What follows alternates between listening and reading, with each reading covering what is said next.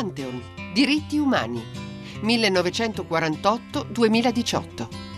Come and sing a simple song of freedom. Sing it like you've never sung before. Articolo 3. Ogni individuo ha diritto alla vita, alla libertà ed alla sicurezza della propria persona. Articolo 4. Nessun individuo potrà essere tenuto in stato di schiavitù o di servitù. La schiavitù e la tratta degli schiavi saranno proibite sotto qualsiasi forma. Articolo 5. Nessun individuo potrà essere sottoposto a tortura o a trattamento o a punizione crudeli, inumani o degradanti. Buon pomeriggio da Marino Sinibaldi in questo ciclo di Pantheon dedicato alla Dichiarazione Universale dei diritti dell'uomo a 70 anni, 70 anni esatti, il 10 dicembre, della sua proclamazione. Ehm, siamo entrati nel merito degli articoli che riguardano i diritti civili. Forse ricordate la costruzione di René Cassin, quel piccolo tempio che teniamo in mente, ma se volete trovate molto facilmente rete con l'immagine più adeguata per restituirci l'architettura del lavoro che fu fatto 70 anni fa. Devo anche dire che sul nostro sito trovate le registrazioni delle puntate precedenti e dunque potrete facilmente ricostruire come dopo un preambolo e dopo una dichiarazione generale di diritti affidata appunto all'articolo 1 e all'articolo 2 con l'articolo 3 si entra un po' nel campo dell'elencazione dei diritti, se vogliamo, concreti, possiamo definirli concreti, che vengono attribuiti all'umanità, a ogni essere umano. E quindi con i nostri ospiti, Marcello Flores, che ritroviamo con conduttore di questo ciclo, buongiorno, buongiorno. Marcello Flores, e la professoressa Emanuela Fronza che è collegata con noi. Buongiorno professoressa, al telefono. Buongiorno. Mentre Marcello Flores è nella sede di Milano. Emanuela Fronza è una giurista, è professoressa di diritto penale internazionale ed europeo all'Università di Bologna, ma soprattutto da sempre si occupa del rapporto tra sistema penale e diritti umani. Sentiremo tra poco come la questione penale ha un peso singolare dal mio punto di vista dentro la dichiarazione dei diritti universali, come un baricentro quasi di quella dichiarazione. Posso solo ricordare che Emanuela Fronza si occupa poi in modo non solo teorico del modo in cui questi diritti hanno influito sulla storia di questo dopoguerra fino a partire credo dalla sua tesi di dottorato che era sul genocidio del Ruanda, evento ovviamente cruciale in questa storia. Flores, vorrei intanto appunto eh, riprendere il filo della costruzione della Dichiarazione Universale dei diritti dell'uomo e delle culture che c'erano dentro.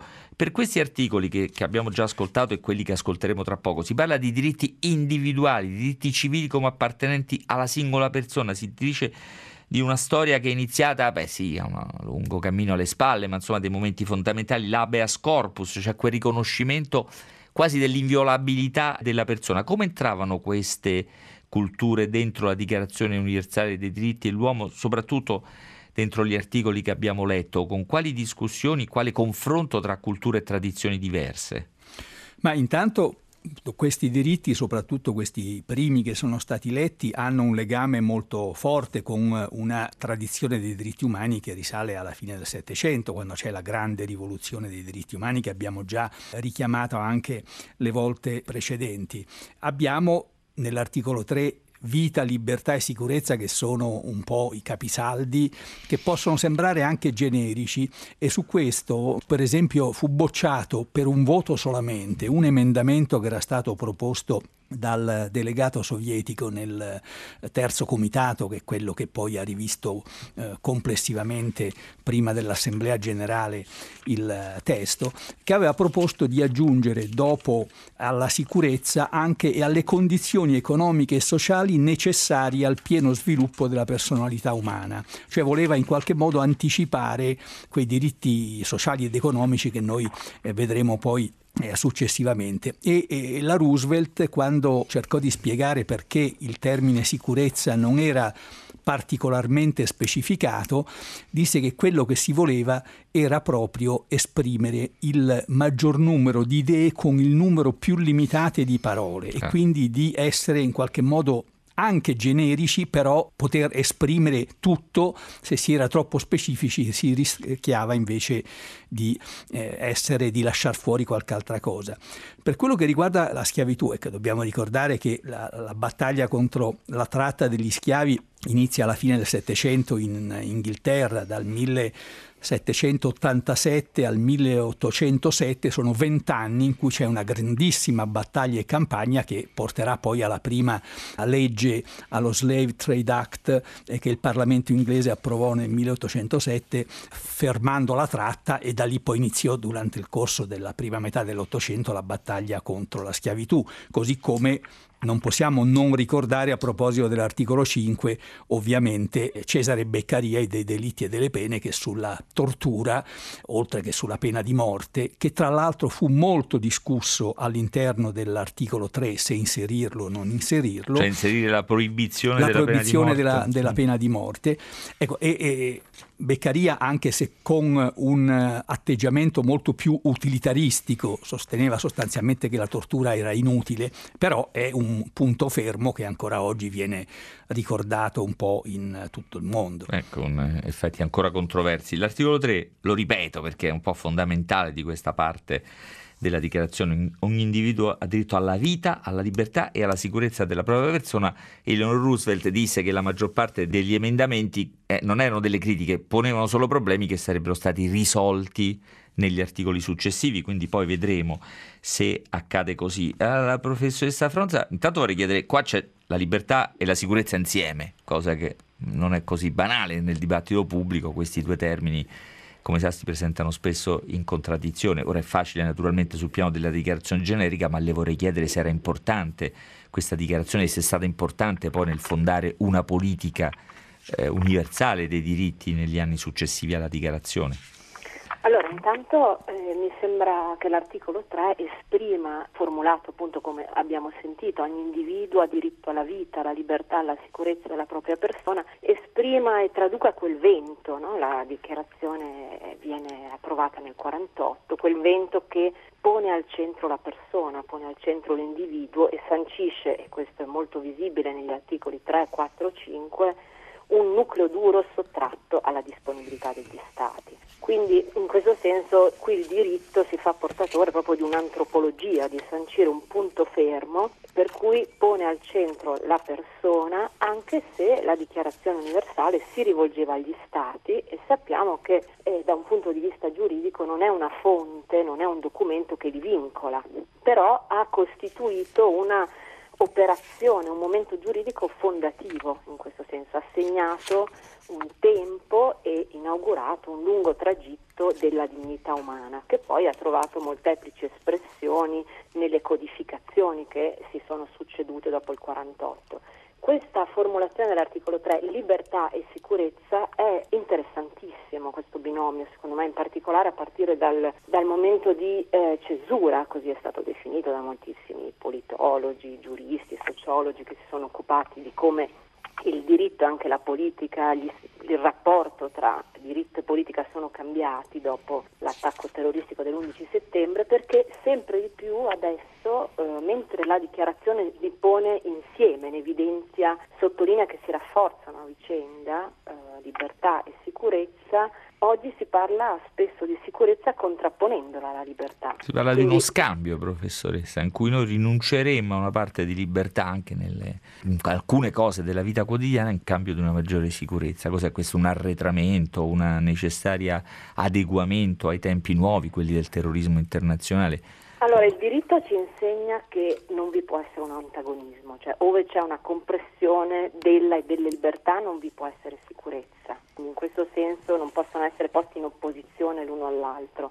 Quindi questa guerra anche contro il crimine più atroce come essere, possono essere gli attacchi terroristici, cioè se in nome della sicurezza poniamo più in sicurezza, se in nome della regola poniamo più eccezioni, questo può essere un arretramento in questo senso, anche una erosione dei diritti e dei limiti che questi costituiscono al potere statuale, no? al, al potere che è disponibile in mano agli Stati. Sì, questo è un elemento di grande attualità di quesquesto dibattito. Ehm, l'articolo 4 e 5, torno velocemente a Marcello Flores perché appunto ci sono due termini, quello della schiavitù e quello della tortura e qui sì, nel suo libro La storia dei diritti umani, che usiamo un po' come il nostro manuale in questo ciclo di Pantheon, sia la storia della schiavitù sia quella della tortura lei li vede come qualcosa che ha mostrato negli anni i, i progressi, ma anche gli incidenti dell'affermarsi di una cultura dei diritti. Incidenti, per esempio, uno molto interessante al piano storico è la fatica che i rivoluzionari francesi, eh, uso un eufemismo, ebbero nel riconoscere i diritti degli schiavi, tanto che una delle grandi rivolte di quegli anni fu la rivolta antischiavista a Santo Domingo, Haiti, nel 1791, l'ambiguo riconoscimento, ambiguo perché temporaneo, la Convenzione votò la fine della schiavitù pochi mesi dopo, credo nell'estate forse, e, e però poi la schiavitù fu rimessa da Napoleone, il suo cammino fu molto più, più faticoso, insomma il cammino del riconoscimento dei diritti e ugualmente il tema della tortura. Sono, sono, due termini che sembrano quasi messi lì, eh, Flores, a, a segnalare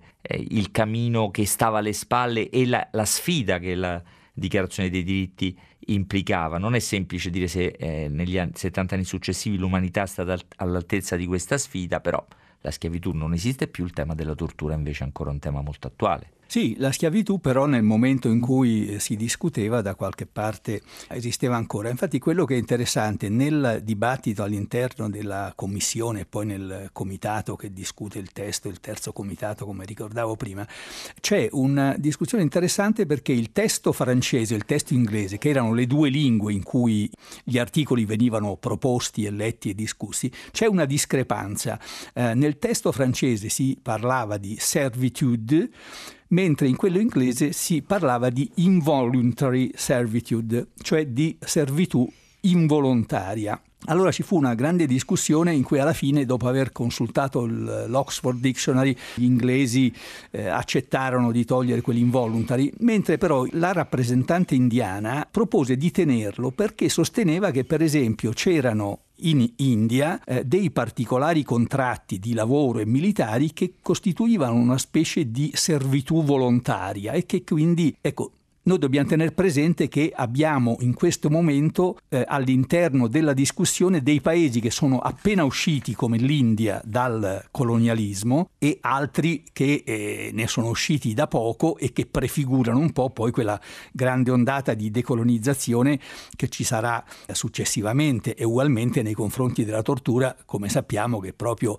alcuni anni dopo questa dichiarazione e l'approvazione da parte della Francia, che anzi ebbe in Cassen, come abbiamo ricordato, un protagonista, eh, ci sarà tutta la questione della tortura in Algeria alla fine degli anni 50, che sarà una delle discussioni eh, pubbliche eh, più interessanti e anche terribili da questo punto di vista. Sì, questo è molto interessante, anche il tema naturalmente de- delle lingue è molto interessante, è molto interessante il tema dei paesi coloniali o, o appena usciti dal colonialismo, l'India era indipendente dal 47, ma ricordo eh, che, che, a questa discussione alle Nazioni Unite c'erano solo quattro paesi africani, perché erano ancora tutti colonie, insomma anche per segnalare la cultura e la geografia eh, prima ancora del tempo. Ora vi faccio ascoltare dalla voce di Valentina Montanari i restanti articoli di questa parte, quella che riguarda i diritti civili, cioè gli articoli dal numero 6 al numero 11 della Dichiarazione universale dei diritti umani perché come sentirete contengono un carattere meticoloso, insistito sul tema diremmo in generale della giustizia di cui tra poco parleremo. Articolo 6. Ogni individuo ha diritto, in ogni luogo, al riconoscimento della sua personalità giuridica. Articolo 7. Tutti sono uguali dinanzi alla legge e hanno diritto, senza alcuna discriminazione, ad una eguale tutela da parte della legge. Tutti hanno diritto ad una eguale tutela contro ogni discriminazione che violi la presente dichiarazione, come contro qualsiasi incitamento a tale discriminazione. Articolo 8. Ogni individuo ha diritto ad una effettiva possibilità di ricorso a competenti tribunali contro atti che violino i diritti fondamentali a lui riconosciuti dalla Costituzione o dalla legge. Articolo 9. Nessun individuo potrà essere arbitrariamente arrestato, detenuto o esiliato. Articolo 10. Ogni individuo ha diritto, in posizione di piena uguaglianza, ad una equa e pubblica udienza davanti ad un tribunale indipendente e imparziale, al fine della determinazione dei suoi diritti e dei suoi doveri, nonché della fondatezza di ogni accusa penale che gli venga rivolta. Articolo 11.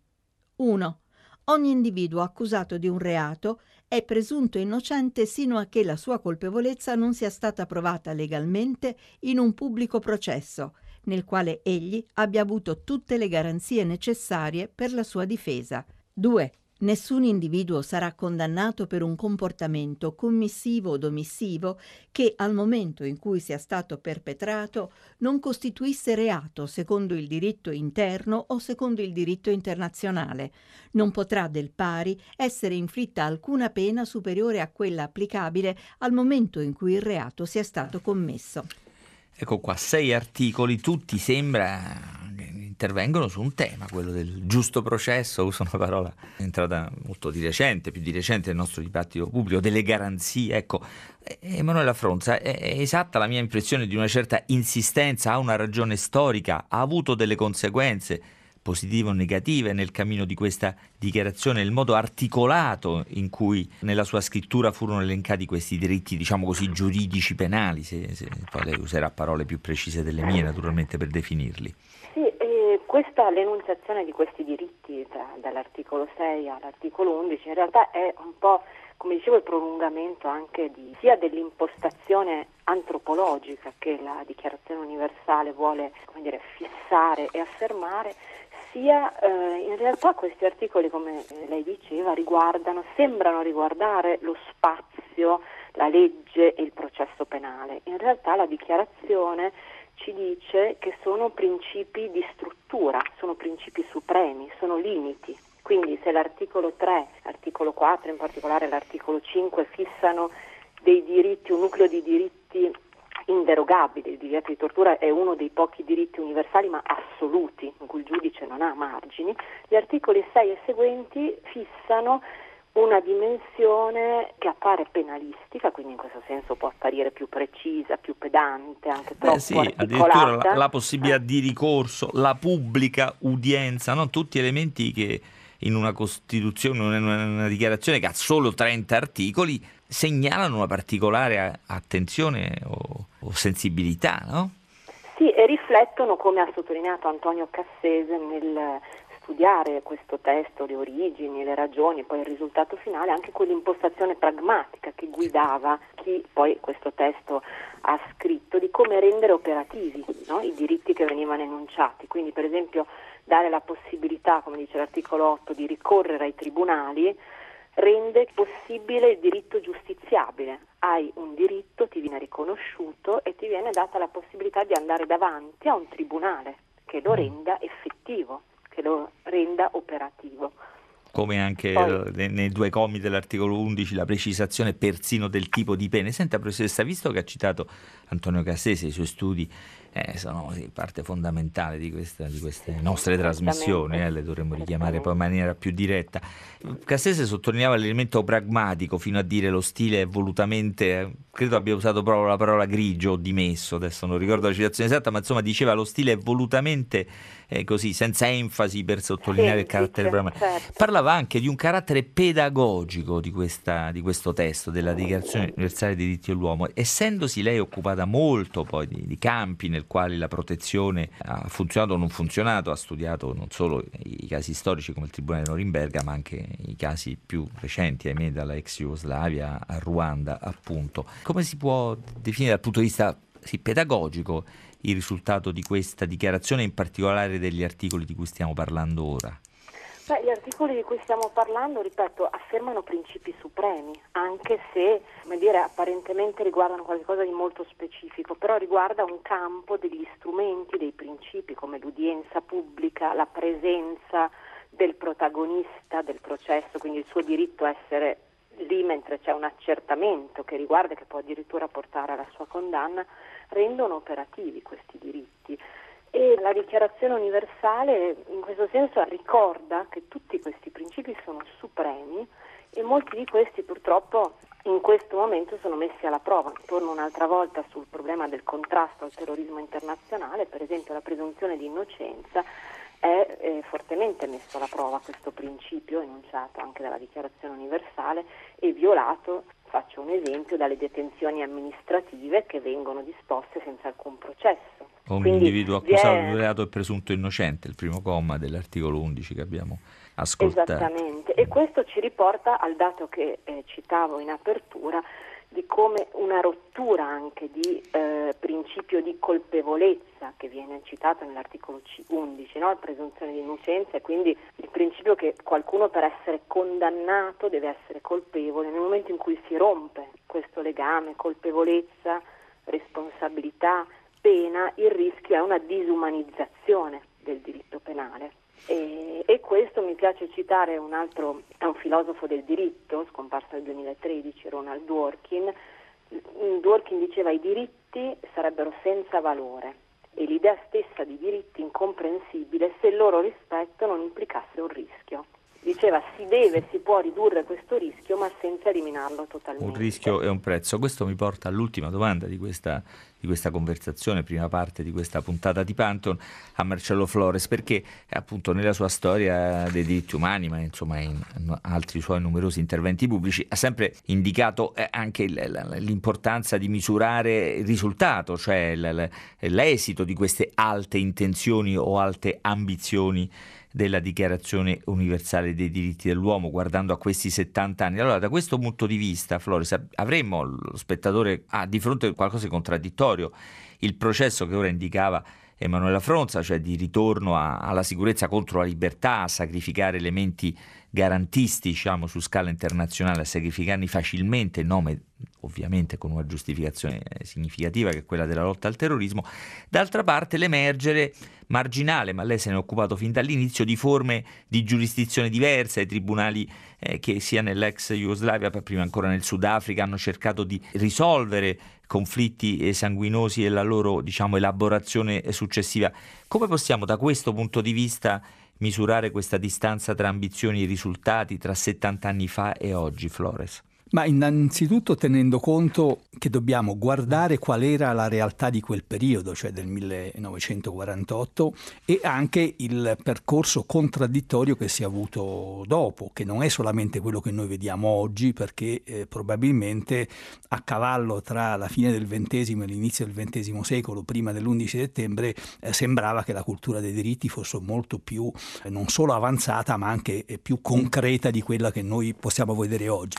Per esempio, esempio nell'articolo 7 si parla di, contro qualsiasi incitamento alla discriminazione. Beh, ci fu una discussione lunghissima perché il Sudafrica voleva togliere questo aspetto qui. Sudafrica ovviamente era un uh, paese che aveva appena uh, votato e stava votando le sue leggi del, dell'apartheid e, e, venne messa in assoluta minoranza e la uh, necessità di coinvolgere anche quegli stati che eh, si sapeva non volevano rispettare fino in fondo quei diritti, ebbe però un'enorme importanza perché la battaglia di Nelson Mandela e di tutti coloro che lottarono contro l'apartheid venne fatta in gran parte proprio in nome della dichiarazione universale che era stata fatta. E l'esperienza che lei richiamava della eh, riconciliazione e verità che la Commissione sudafricana eh, pose come tentativo di superare la logica del il processo di Norimberga e quindi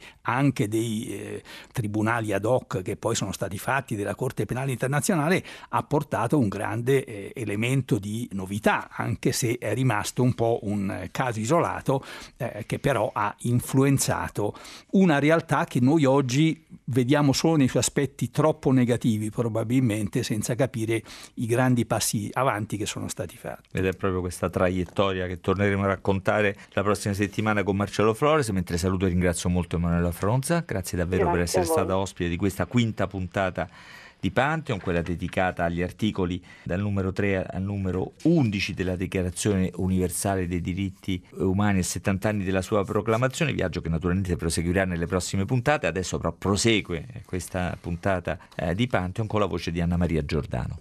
It was a time when there was still war in ex-Yugoslavia. And there were so many atrocities that the United Nations uh, couldn't stand by La dichiarazione, documento non vincolante, sconta una sorta di inerzia, non essendo destinata a tradursi in applicazione di norme e sanzioni da parte di tribunali, ingiustizia prodotta, insomma. Eppure è stata anche quella carta a fare da sfondo alla storia di due tribunali che hanno affrontato due realtà in cui molti dei diritti enunciati dalla carta erano stati travolti, cancellati. Hello, I'm John Hocking, the registrar of the International Criminal Tribunal for the former Yugoslavia. These arrests put an end to the multinational manhunt for the last of 161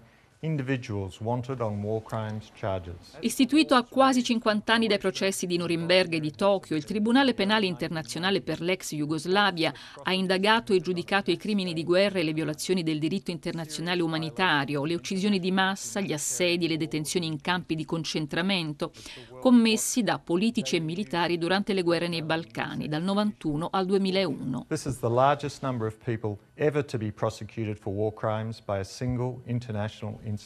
Una storia orale monumentale del conflitto. Il tribunale ha accusato 161 individui in più di 70 casi, condannandone 90. 4.500 gli individui che hanno testimoniato davanti alla Corte, per un totale di 2 milioni e mezzo di pagine di trascrizioni, l'eredità più importante del Tribunale.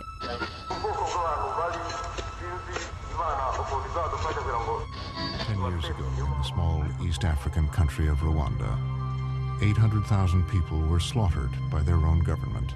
This was ordinary men, women, and children, and the only reason that they were killed was because they were Tutsi. I numeri non possono essere precisi ma sono spaventosi. Secondo le stime di Human Rights Watch, da aprile a luglio del 94 per circa 100 giorni vennero massacrate sistematicamente in Ruanda almeno un milione di persone. Le vittime furono prevalentemente di etnia Tutsi. It was the first time to convict a former head of government. Je plaide coupable the first to convict for rape as a tool of genocide. Il Tribunale Penale Internazionale per il Ruanda è nato nel 94 per giudicare i responsabili del genocidio ruandese. 21 anni di attività per scrivere la storia. Il Tribunale ha terminato il suo mandato dopo 61 condanne, 14 assoluzioni, 3.000 testimoni sentiti. Per quasi tre anni la Corte con sede ad Arusha, in Tanzania, non ha avuto a disposizione neanche un'aula per le udienze. Il primo capo di imputazione è stato addirittura approvato in una stanza d'albergo. And the first to convict members of the media for inciting genocide. È stato il primo tribunale nella storia, tra l'altro, a riconoscere lo stupro come mezzo di genocidio. È anche il primo a condannare degli operatori dei mass media per aver mandato in onda trasmissioni che istigavano al genocidio. Au terme de cinq semaines d'intenses négociations, 120 pays ont voté en faveur du statut de Rome. Le esperienze di questi due tribunali hanno costituito una spinta decisiva per la creazione di una Corte Penale Internazionale. La campagna per la sua istituzione è stata condotta tra l'altro anche da una coalizione di più di 300 organizzazioni non governative e con lo Statuto di Roma a luglio del 2002 è nata la Corte Penale Internazionale. Gli Stati parte sono 123, ben più della metà dei 193 Stati membri dell'ONU. I processi in corso riguardano i presunti responsabili di crimini commessi commessi nella Repubblica Democratica del Congo, nella Repubblica Centrafricana, in Uganda, in Sudan, in Kenya, in Libia, in Costa d'Avorio, in Mali, in Burundi, in Georgia. La storia dei due tribunali speciali e della Corte rappresenta anche in qualche modo una dichiarazione dei diritti umani immersa nella storia, messa alla prova dei suoi tremendi scossoni. Ma la questione oggi è se le sentenze emesse possano essere un deterrente per chi volesse commettere gli stessi crimini in futuro. It is our collective responsibility to ensure that this system of international criminal justice becomes credible, effective and that it prevails. Con la voce di Anna Maria Giordano termina la quinta puntata di questo ciclo di Pantheon dedicato alla Dichiarazione universale dei diritti umani, in particolare la puntata in cui abbiamo parlato eh, di diritti e libertà individuali. La prossima, la sesta, saranno i diritti civili al centro di questo ciclo di Pantheon, un programma, vi ricordo, di Federica Barozzi, Diego Marras e Lorenzo Pavolini. Da Marino Simbaldi l'appuntamento a sabato prossimo. Stand up for your right. Get up, stand up. Stand up for your right. Get up, stand up. Stand up for your right. Get up, stand up. Don't give up the fight.